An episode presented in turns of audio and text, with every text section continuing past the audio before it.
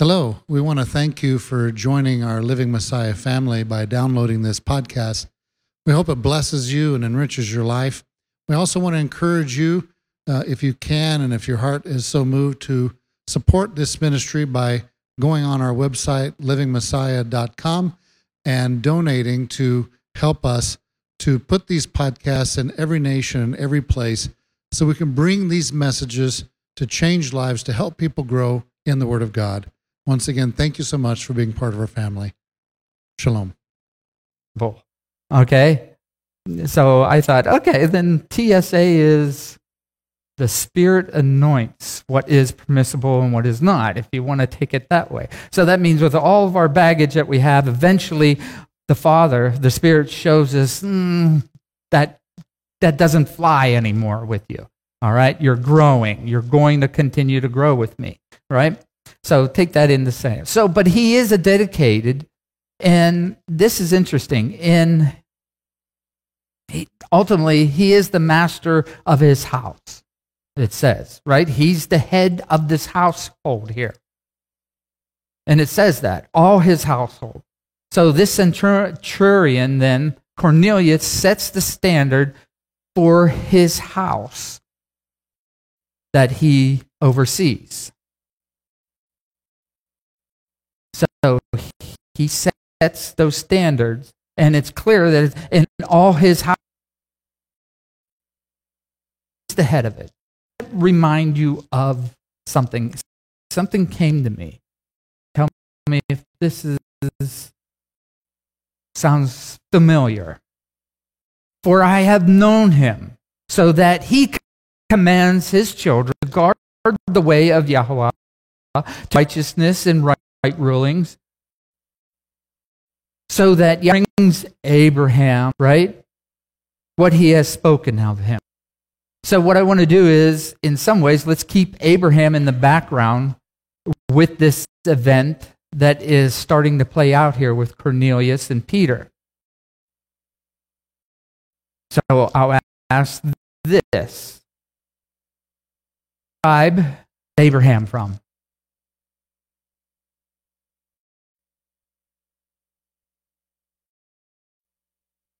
Went up because I'm a member of any tribe of Israel. right? So point out then in the very foundational thing, we have a pattern or a foundational split in Abram, who eventually becomes Abraham. Right? He feared Elohim and matured in the in the instructions of God. And he wasn't a Jew. He wasn't part of any tribe, but yet he was the very foundation of something.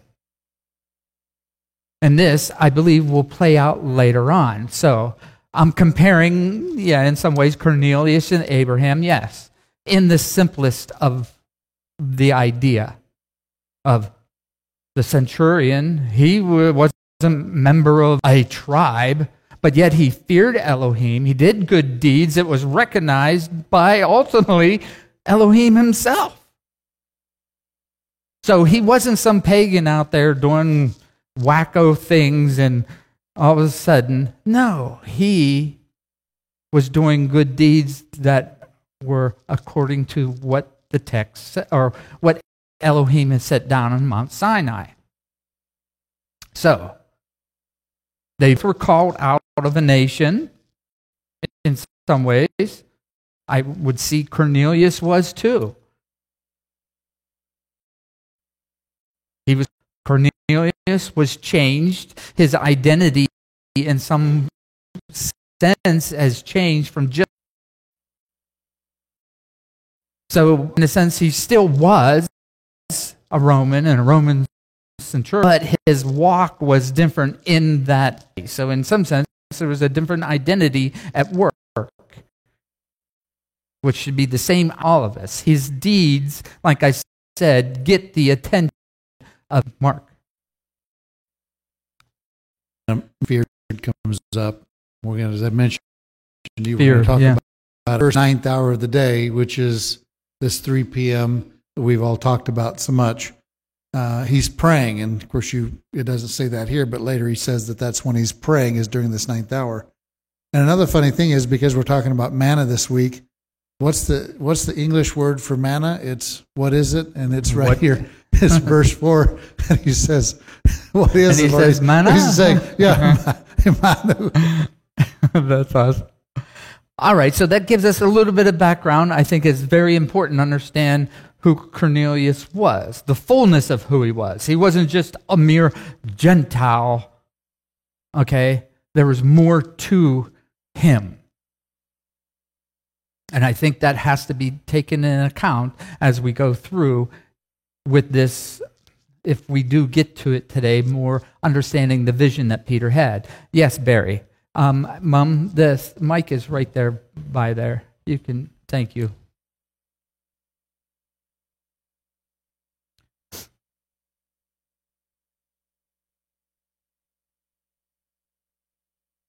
There we can learn a lot about who he was by looking at little details in the scripture. For instance he had house people.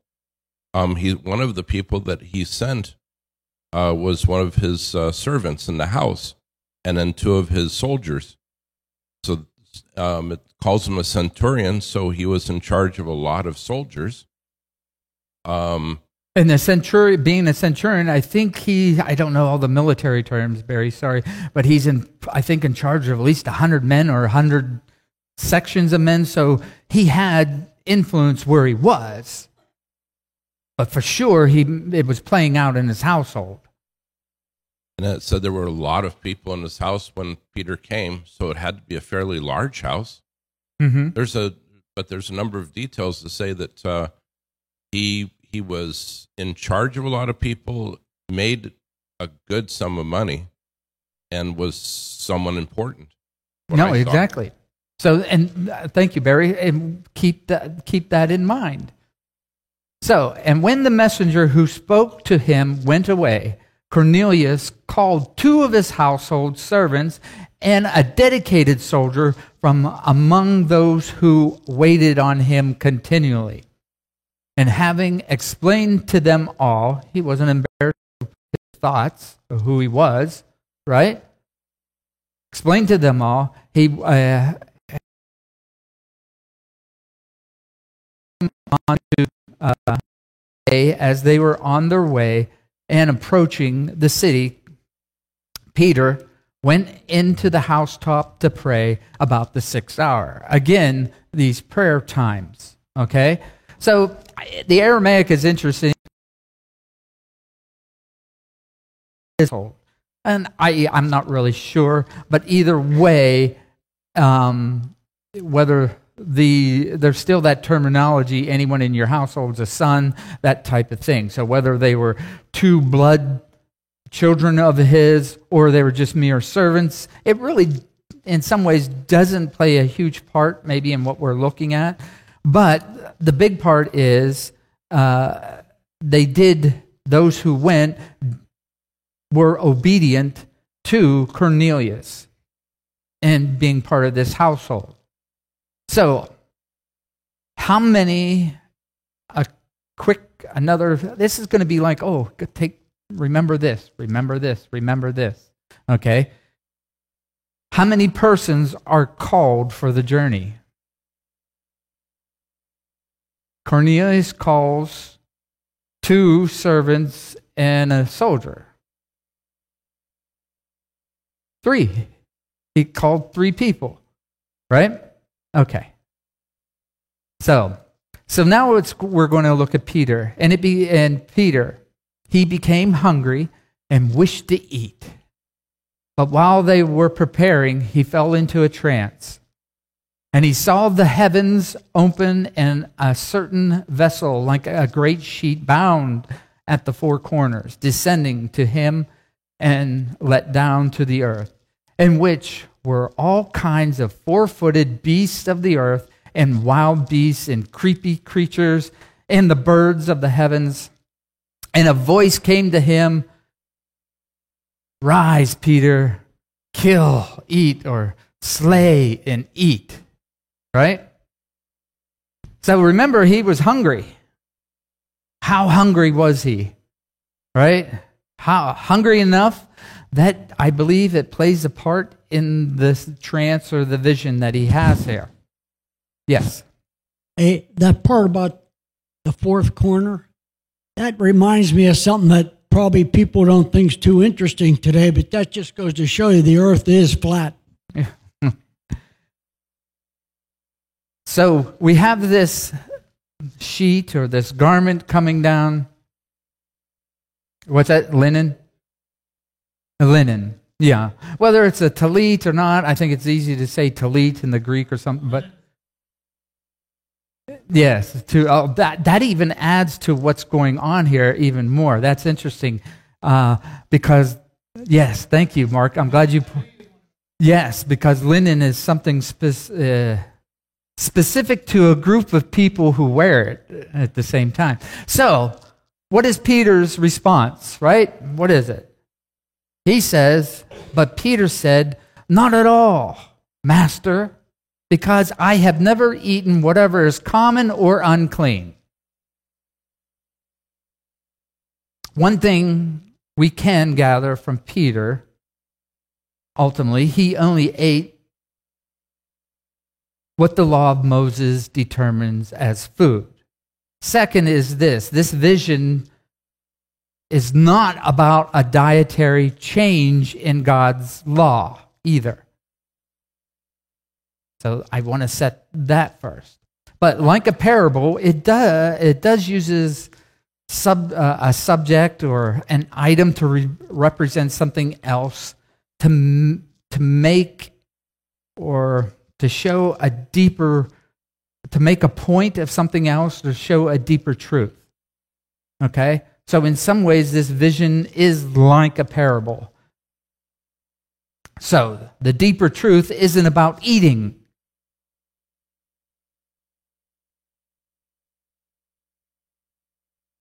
So, again, food for God's people, those who follow the God of Israel, has already been determined what that is and what is determined to be food. Okay? something else here. Because of that, of this vision and what's being said, you think Peter might be saying, Man, I might be being tested here by God. Right? I'm having a vision. I'm just, right now, I'm going to assume it's from the Most High, but I don't know. He's saying, Eat unclean things. and you're like, it's getting Peter's attention, obviously. Why would, if this was from Elohim, why would such a vision say, Go and eat something I told you was not good? So, I would highly suspect there's things going on in Peter's head. And then later on, we'll see he was puzzled about this whole thing. Okay, in many levels, he's puzzled about this many thing, this very thing. Galatians 1 8, however, even if we or a messenger out of the heaven bring good news beside what we have announced to you, let him be accursed. And I'm taking that idea of good news of not just being about Messiah, about being as there is a God and he has a righteous life for you to obtain and walk after. Okay? As we have said before, this is coming from Paul, I believe. As we have said before, and now I'm I say again, if anyone brings a good news to you beside what we have received, let him be accursed. So, in uh, somewhat of a nutshell, what's going on there, Paul's saying, if you hear something that's contrary to what has been said, let him be a curse. So maybe that's what's going on in Paul's head. Well, Paul's relating this, and maybe Peter, this is going through his head. And granted, I'm just speculating here, but you tell me uh, if this might be a possibility in Peter's mind. Because Deuteronomy 13 says this When there arises among you a prophet or a dreamer of dreams, and I know this isn't a dream, but it's, it's kind of strange here. And he shall give you a sign or a wonder. And that sign or wonder shall come true, of which he has spoken to you, saying, Let us go after another mighty one, another God, which you have not known, and serve them. Do not listen to the words of that prophet or that dreamer of dreams, or Yahweh, for Yahweh your Elohim is trying you to know whether you love Yahweh your Elohim with all your heart and with all your being and with all that. All right? And it goes on to say, Walk after Yahweh your Elohim and fear him, and guard his commands, and obey his voice, and serve him, and cling to him. And that prophet, and then it goes on and on. So the basic point is I think you can extend it. If you have a vision and it's contrary to whatever was written before, don't fear that. But Peter's puzzled because, yes, this is going to be something shocking to him. Go and eat this when he knows darn well this isn't clean stuff. Okay? Yes. You know, if you really put yourself in that situation back in the day, not today, back in that day, and knowing what you know that what you were told was right, wrong, or indifferent, you would wonder, even though you're hungry, you would wonder, is this a demonic thing or is this really coming from my father? Yeah. I mean, it would be it would be tough. No, no, I, it, it's a puzzling thing.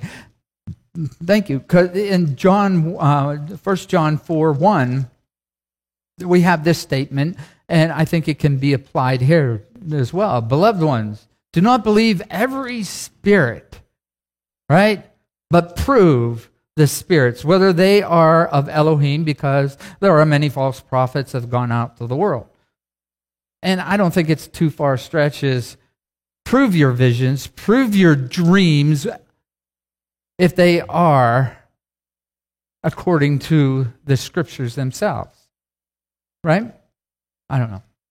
But it does, it is interesting what is being said here by Peter.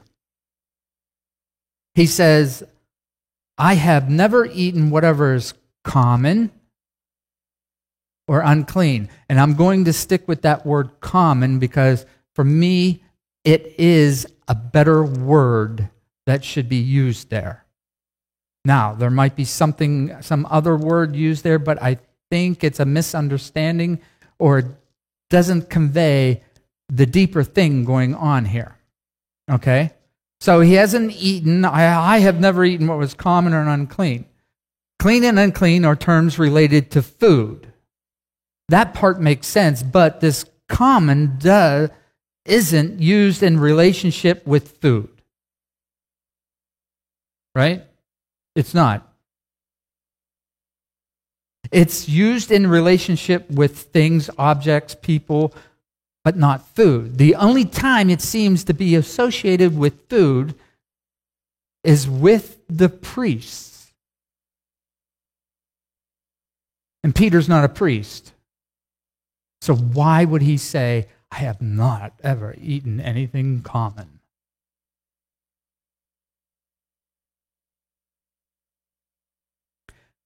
I'm going to show you this word for common. Barry?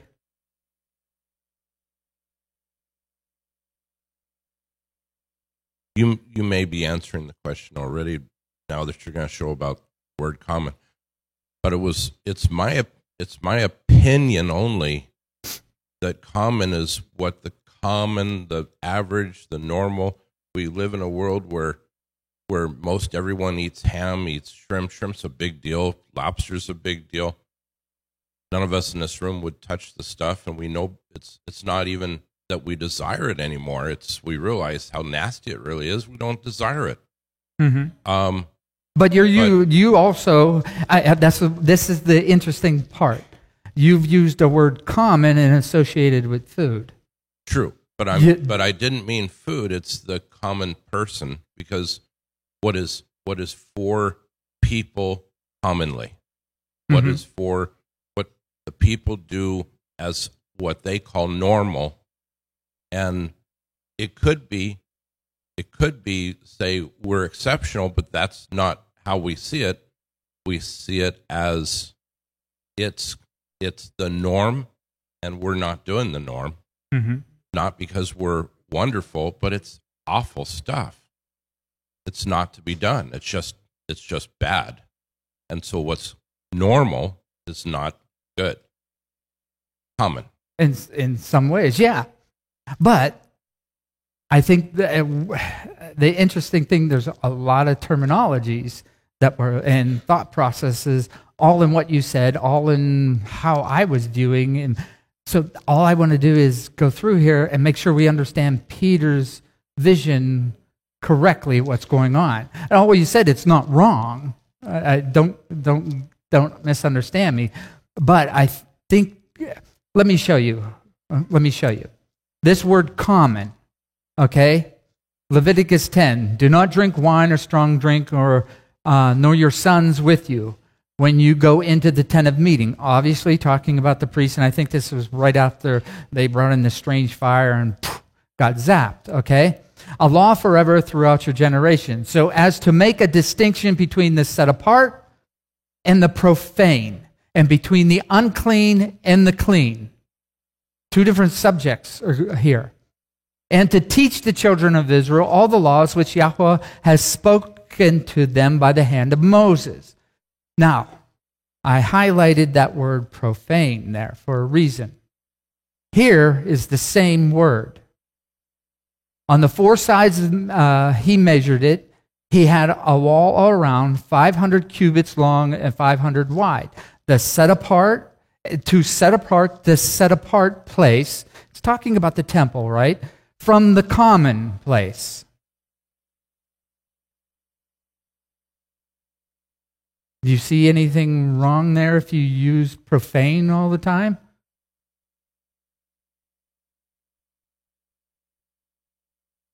This might help you is in, in this verse here, um, the word says uh, unholy and unclean. The, the Greek word really isn't and, it's or. So it does change a little bit. Uh, Yes. Probably, probably ten, lends more to what you're saying is, is not and, it's or. No, th- thank you, Mark. And, but I think this is important for, at least I found it very important. Maybe in the way our thought processes are when uh, looking at things.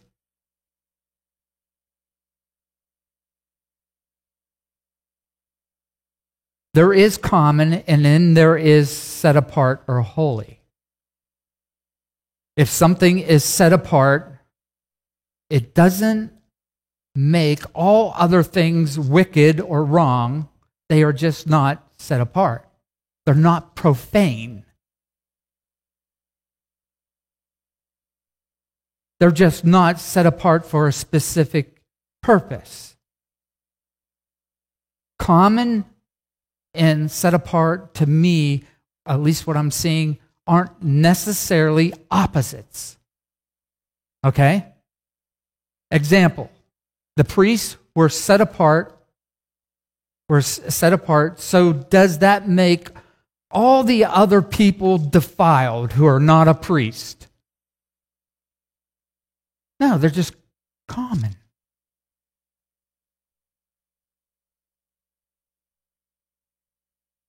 brother paul if you remember he uh, and i mean this brother paul our brother paul and his and his and his past some of his teachings, and I think it was in Leviticus. Maybe I got that right instead of, or was it Numbers? well, okay. He pointed out not all people are equal, and I think he did a superb job showing you just that type of idea. The priests were set apart for a job. It didn't mean that if I'm not a priest that I'm by definition not holy or defiled.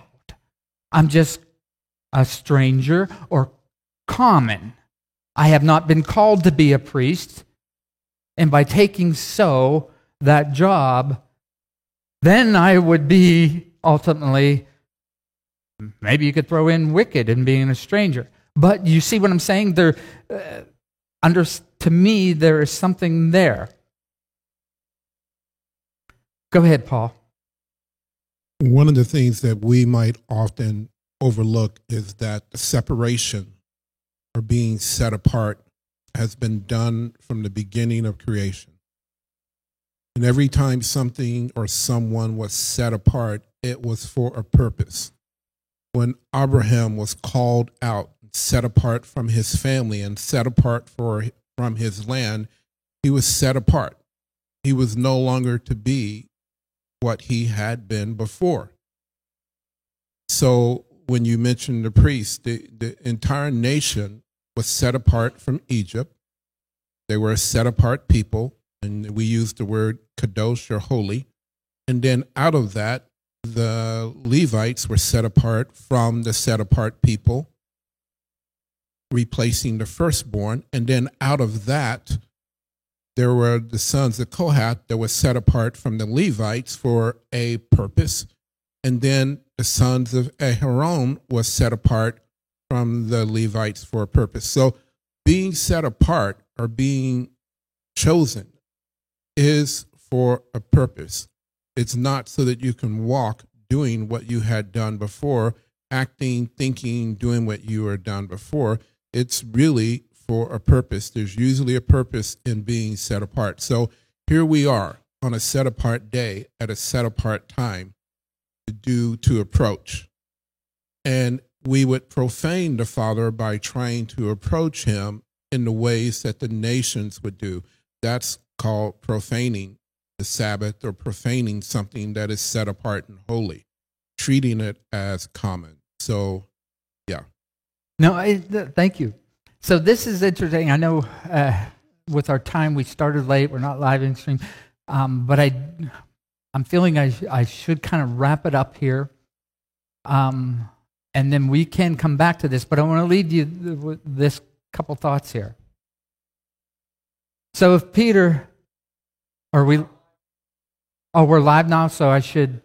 Okay, let me leave. Oh, thank. Uh, I'm glad you uh, guys joined us. I don't know whereabouts you joined us, and so we're just going to uh, maybe stop here with this thought process, and we'll get right back to it tomorrow, or excuse me, next Shabbat. Peter said, Not all, not at all. I will not eat that, Master, because I have never eaten what is common or unclean. Like I said, unclean and clean, that makes sense as far as food. But Peter said, I've never eaten what was common. Peter says he never has eaten what was common. I said that he's not a priest. So everything he has eaten would be common and clean. Because the only time food takes that idea of going from common to set apart is with the priests. So you see what's going on. I have never eaten what was common. Well, you're not a priest. Why is he saying that? So let me, I'll, I, cliffhanger. Maybe that's what we do. Cliffhanger here. We'll come back next week. And um, in the meantime, I was going to have someone read Numbers 18:8.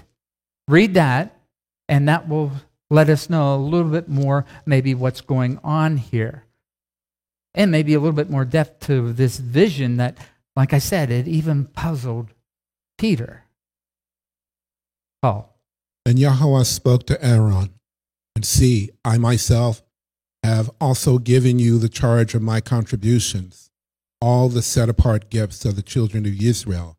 I have given them for you for their anointing and to your sons as a law forever. This is yours of the most set apart gifts from the fire, all their offerings, all their grain offerings, and all their sin offerings and all their guilt offerings, which they render to me, are most set apart for you and your sons. Eat it in the most set apart place. Every male eats it. It is set apart to you. So, my point is if it's Peter saying, I've never eaten what was common, The opposite said that I, would be that I've only eaten what has been set apart. And he would never have eaten what would have been set apart because he's not a priest and only the priest eat what is set apart. So next week we'll come back and we'll dissect this vision a little bit more. But I do want to finish saying again, it has nothing to do with dietary laws. It's a much bigger picture, and I think it will help us understand more what's going on here. So Peter would not have eaten anything holy, set apart, as in reference to food. So what's going on? Stay tuned for next week. Shabbat Shalom, everyone. Father, Yahweh, great and mighty you are. Thank you for your words, your direction. Be with us today, and may it be pleasing in your, your ears. Amen. Shalom on the line, and we'll see you next week.